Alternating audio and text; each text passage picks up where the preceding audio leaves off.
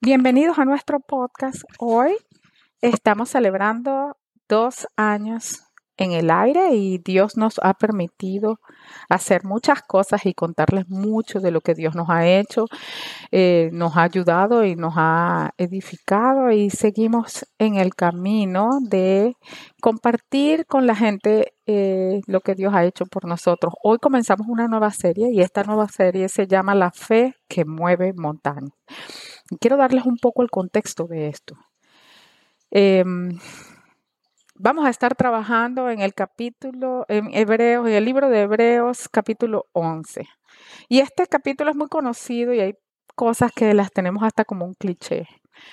Eh, pero nosotros queremos ir más allá. La intención de este episodio es que nosotros podamos espiritualmente abrir los ojos y saber por qué es que tenemos fe y por qué podemos mover montañas. Miren, yo personalmente pienso que de nada me sirve a mí hablar de un Dios que es súper poderoso, que me va a dar la vida eterna, eh, si mi vida no es un reflejo de ese poder sobrenatural, de ese respaldo sobrenatural en mi vida. La Biblia dice que nosotros vamos de gloria en gloria y de victoria en victoria. Y podemos reflexionar hoy, ¿qué ha pasado en los últimos 11 meses? ¿O qué ha pasado en todo el resto de mi vida? ¿He caminado yo de gloria en gloria y de victoria en victoria? ¿O me he zafado casi? He pasado casi. Por, bueno, por misericordia llegué. Eso es gloria, es victoria tenemos que reflexionar sobre eso, porque Dios es real, es el dueño de este universo, Él creó el cielo y la tierra, y su poder no tiene comienzo ni fin, no tiene limitaciones, Él no tiene comienzo ni tiene fin. Una reflexión importante que he visto, nosotros recibimos mucha información cada día por muchos medios. Y en relación con Dios y el, y el mundo de los hijos de Dios, los que buscamos de Dios, y no solamente los que buscan de Dios, sino lo que está en el tapete hoy en día. Hay un montón de grupos que están grabando videos y que están mandando mensajes motivacionales. Tú puedes todo. Eh, eh, el que gana, el que persiste va a ganar. O si no, son mensajes eh, que hablan de las promesas de Dios. Dios te promete las promesas del Señor. A veces hay cánticos que hablan de las promesas del Señor. Y a todos nosotros nos gusta cuando Jesús dice, nada les será imposible. Wow, nada más es imposible. O nos encanta decir, al que cree, todo le es posible. Pedid y recibiréis. Pedid todo lo que quieras al Padre y yo lo haré. Nos encanta recibir eso, porque nos hace sentir, nos crea una expectativa. Con tanta necesidad que tenemos en cada día, nos crea una gran expectativa. Em, pero hay varias cosas que quiero reflexionar, que quiero que reflexionemos hoy. Una es, casi siempre hablo de el momento en donde la promesa es, pero pareciera que hay una confusión por ahí reinante que, que, que nos hace pensar que Dios va a hacer todo lo que yo quiero sin yo hacer nada o sin yo comprometerme en nada. Porque solamente hablamos de la parte de la promesa, pero una de las cosas que tenemos que entender es, Dios es nuestro Padre, no nuestro muñeco. Dios es nuestro Padre, es todopoderoso, no es mágico. Entonces, hay una desviación en el montón de información que sale por ahí, algunas veces con intención, otras veces sin intención. ¿Verdad? Porque los tiempos al aire, los videos, todo eso cuesta mucho dinero y a lo mejor no hay tiempo para explicar a la gente todas las cosas que están. Así que yo no estoy criticando ninguna de esas cosas, Dios me libre de hacer algo como eso, sino el montón de información que recibimos. Hoy, analicemos qué es una promesa. ¿Qué es una promesa? En términos comunes, una promesa es un compromiso que yo hago a futuro. Eso es lo que es una promesa. Entonces yo le digo a alguien, te prometo que no llego tarde, más nunca, no, llegaré más tarde a buscarte al colegio a partir de ahora. Te prometo que para el año que viene tú vas a recibir un aumento de salario. Te prometo que dentro de, cinco, dentro de tres años voy a pintar toda esta casa. Te prometo que voy a comprarte el carro para el año que viene. Promesas. Te prometo que los impuestos van a bajar y voy a incrementar el número de empleos del país. Promesas. Las promesas eh, tienen poder y tienen respaldo dependiendo de quién es la persona que promete o cuáles son las cosas que sustentan esa promesa. Por ejemplo, eh, si yo le estoy haciendo una promesa a mi hija, ella puede creerla porque dice, oye, es mi mamá que me está prometiendo.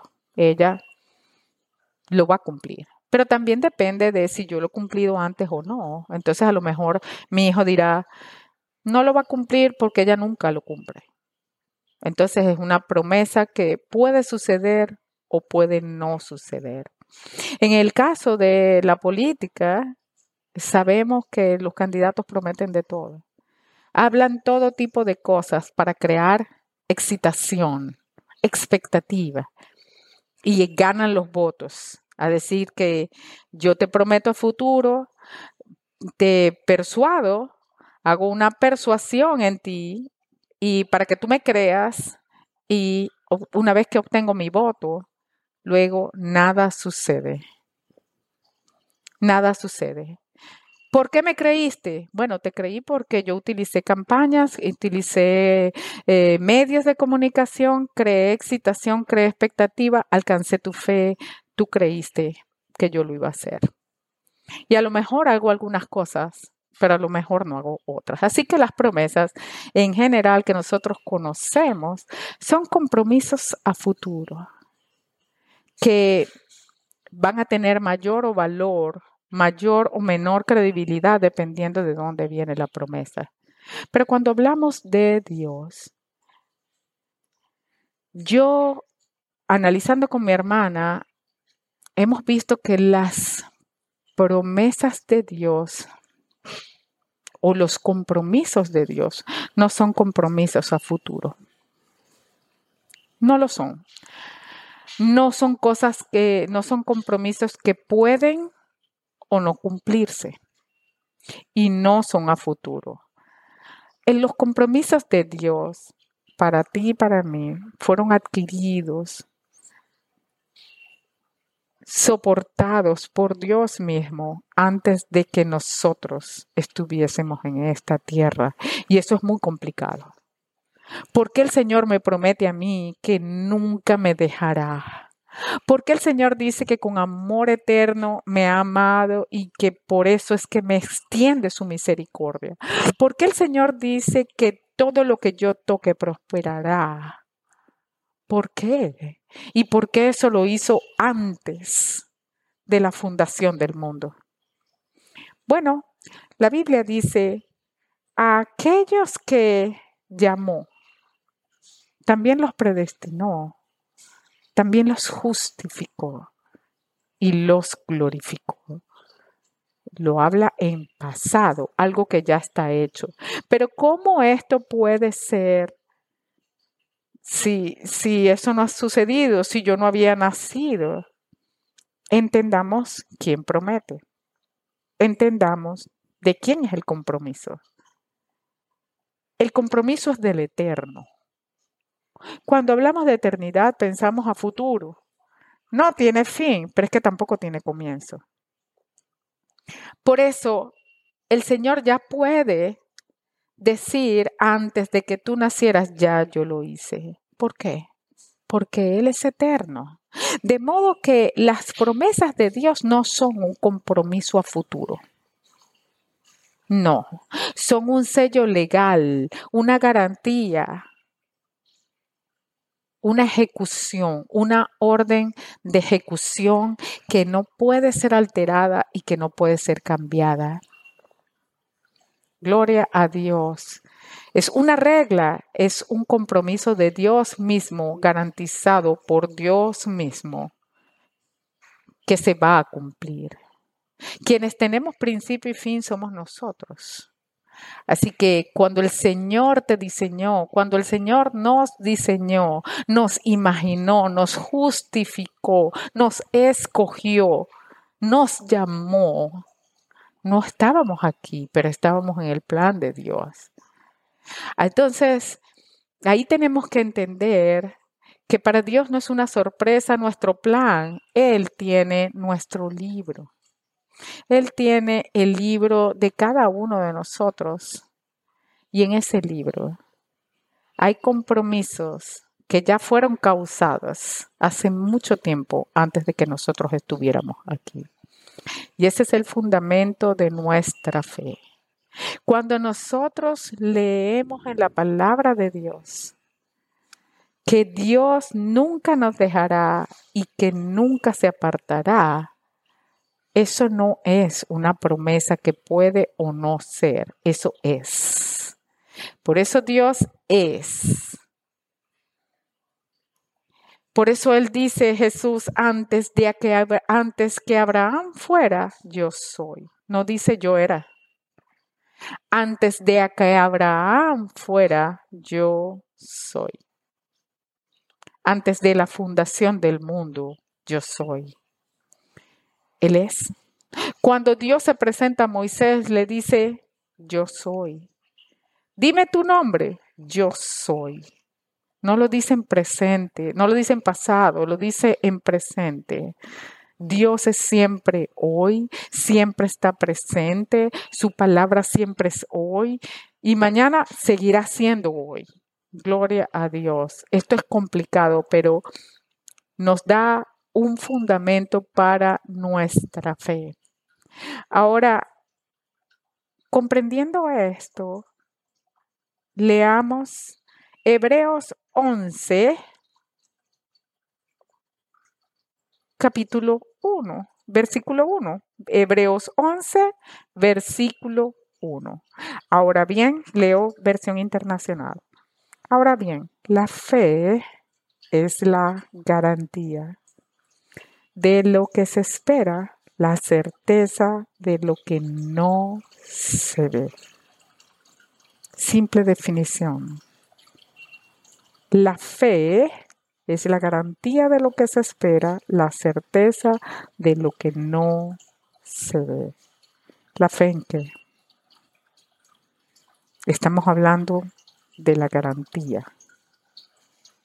La fe es la garantía de lo que se espera. La promesa de Dios no es un compromiso que puede o no suceder ni es a futuro. Ya es, es una garantía. Es como si yo tuviera un pagaré, es como si yo tuviera un instrumento monetario que yo ejecuto. Si yo tengo una tarjeta de crédito que dice 15 mil dólares. Yo nunca la he usado, pero me fue entregada. Yo voy con esa garantía, voy y compro en una tienda y me entregan lo que yo compro, porque yo entrego la tarjeta de crédito que es una garantía. Ahí está el dinero.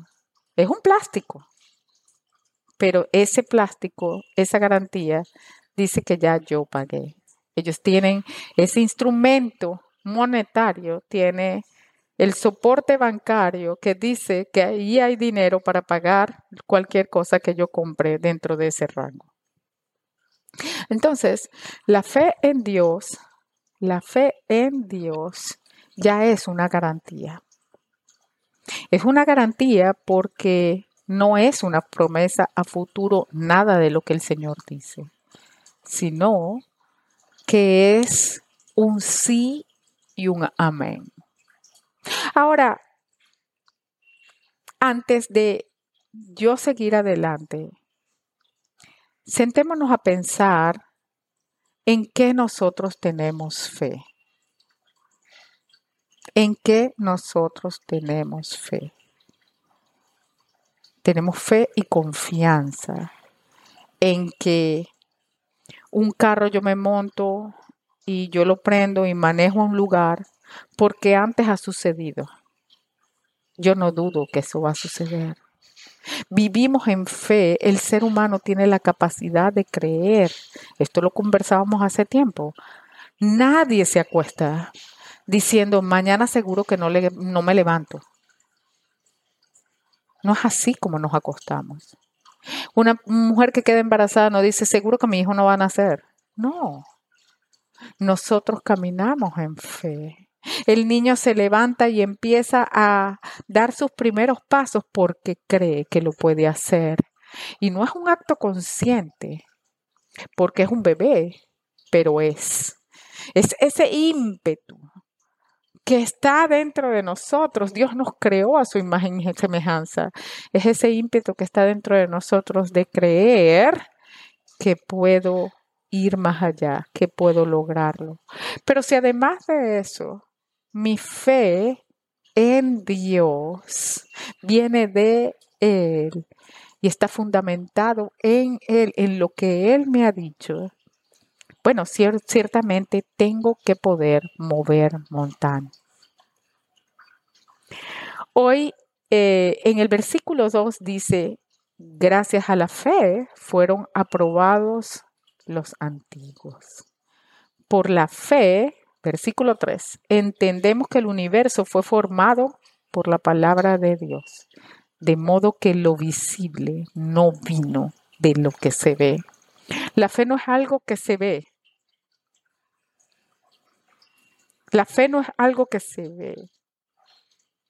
Nosotros no vemos a Dios físicamente, pero sentimos a Dios y sabemos que está. Lo vemos a través de lo que hace. Bien dice la palabra de Dios, dice, los cielos cuentan la gloria de tus manos. Gloria al Señor. Entonces, el universo fue formado por la palabra de Dios. Esto es muy extraño. Algunos dicen que es una peculiaridad, que hubo un Big Bang. Ese también es extraño. De modo que cuando yo digo, fue hecho por la palabra de Dios, hágase la luz, o fue un Big Bang, una peculiaridad, una explosión, yo tengo una decisión que tomar porque las dos son por fe. ¿A qué quiero apostar mi fe? ¿Al Big Bang? ¿O quiero apostar mi fe a la, por la palabra de Dios fue hecho? Es una decisión. No es verdad que el Big Bang ha sido comprobado. No es verdad que la peculiaridad ha sido explicada. No. Así que tengo que creer en el Big Bang, tengo que creer y ponerle fe a eso o tengo que ponerle fe y creerle a Dios. Es una decisión. La fe es una decisión, además. Es una decisión que estamos tomando todo el tiempo, pero que debería ser una decisión sin retorno cuando hablamos de Dios. ¿Por qué se nos hace más fácil creerle a un candidato? ¿Por qué se nos hace más fácil creerle a un médico? ¿Por qué se nos hace más fácil creerle a cualquiera que viene a prometernos? Ellos no han formado el universo. Ellos no han creado vida. Pero decimos, la ciencia la veneramos como que, uh, pero no veneramos al que hizo, al dueño de toda ciencia. Entonces, hoy, para cerrar esta esta, mm, este, esta introducción a la serie que estamos haciendo. Nosotros ponemos nuestra fe en Dios porque eso es una garantía. La fe garantiza lo que esperamos. ¿Y por qué lo esperamos? Lo esperamos no como si fuera algo que puede o no pasar. Si Dios lo dijo, es. Y simplemente en el tiempo correcto de Dios tiene que suceder. La semana que viene vamos a hablar de mi parte en la fe. Si ustedes ven la definición de la fe, tiene dos partes. Dice que la fe es la garantía de lo que se espera y la certeza de lo que no se ve. La fe es garantía de lo que se espera, pero entonces hay alguien quien espera algo. Es la certeza de lo que no se ve, entonces hay, hay alguien que no ve algo. Es decir, la fe es algo, es lo que yo debo, es mi parte, es mi parte en la promesa. Es mi parte en la promesa de Dios, que no, no es un compromiso que puede o no ser, es. Mi parte es la fe. Mi parte es tener la certeza. Esa es mi parte. La promesa la dio Dios, no porque yo lo merezca, no porque yo sea muy buena, no porque la promesa de Dios, ese es su compromiso. Y fiel es el que promete. Ahora mi parte es creerle a Dios. Amén. Si tú en este momento tiene falta de fe. Y mira a tu alrededor. Por la gracia de Dios estás aquí escuchando esto. Pudiste haber muerto mucho antes o podrías no estar aquí. Pero por la gracia de Dios estás aquí. Si tú quieres conocer a Jesús, y no sabes cómo llegar a Él. Dice el Señor en su palabra que nadie viene a Él si el Padre no lo trae. Así que si tú estás escuchando esto hoy y quieres recibir al Señor y tienes la necesidad de recibirle, es porque el Señor te trajo aquí. Y la Biblia dice, por gracia somos salvos por medio de la fe. Pero esto no es de nosotros, sino que es un regalo de Dios.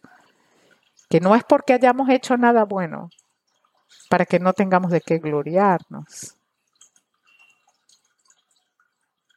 El Señor nos trae y nos regala su fe. No es algo que viene de nosotros, es un regalo de Él.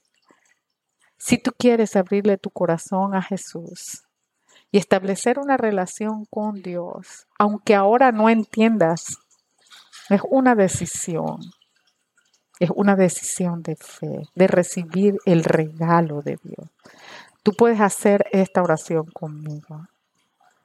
Señor Jesús, me arrepiento de todos mis errores y mis equivocaciones.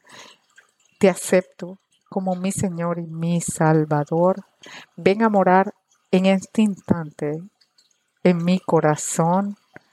Guíame, levántame, enséñame. Amén.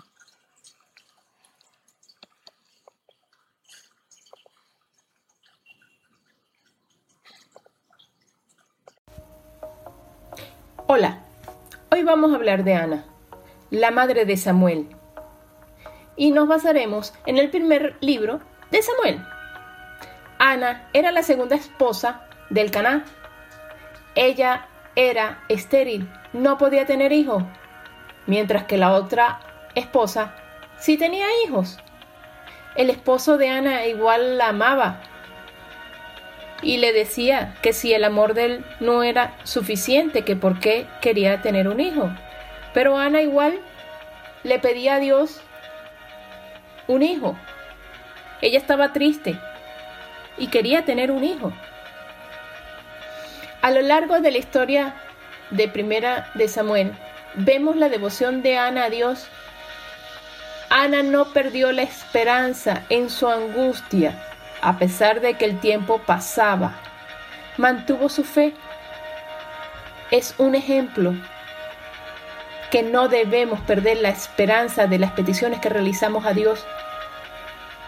Otra enseñanza de la historia la vemos en Primera de Samuel 13, donde Eli, el sacerdote, al ver que Ana estaba orando en voz baja, pensó que estaba borracha. Nosotros a los ojos de los demás podemos parecer borrachos o locos a realizar nuestra petición, pero hay que seguir con la esperanza que Dios nos dará lo mejor. Ana ofreció que su hijo sería para servir a Dios durante toda su vida. Vemos que Dios respondió la petición de Ana no solamente con un hijo, sino con cinco más de los que ella pidió. Espero que la historia de Ana te haya animado a mantener una esperanza en tu corazón mientras estemos aquí en la tierra. Todos los dolores, la espera y las oraciones que no tengamos respuesta aún, mantengamos nuestra fe y nuestra esperanza. Muchas gracias y hasta el próximo sábado.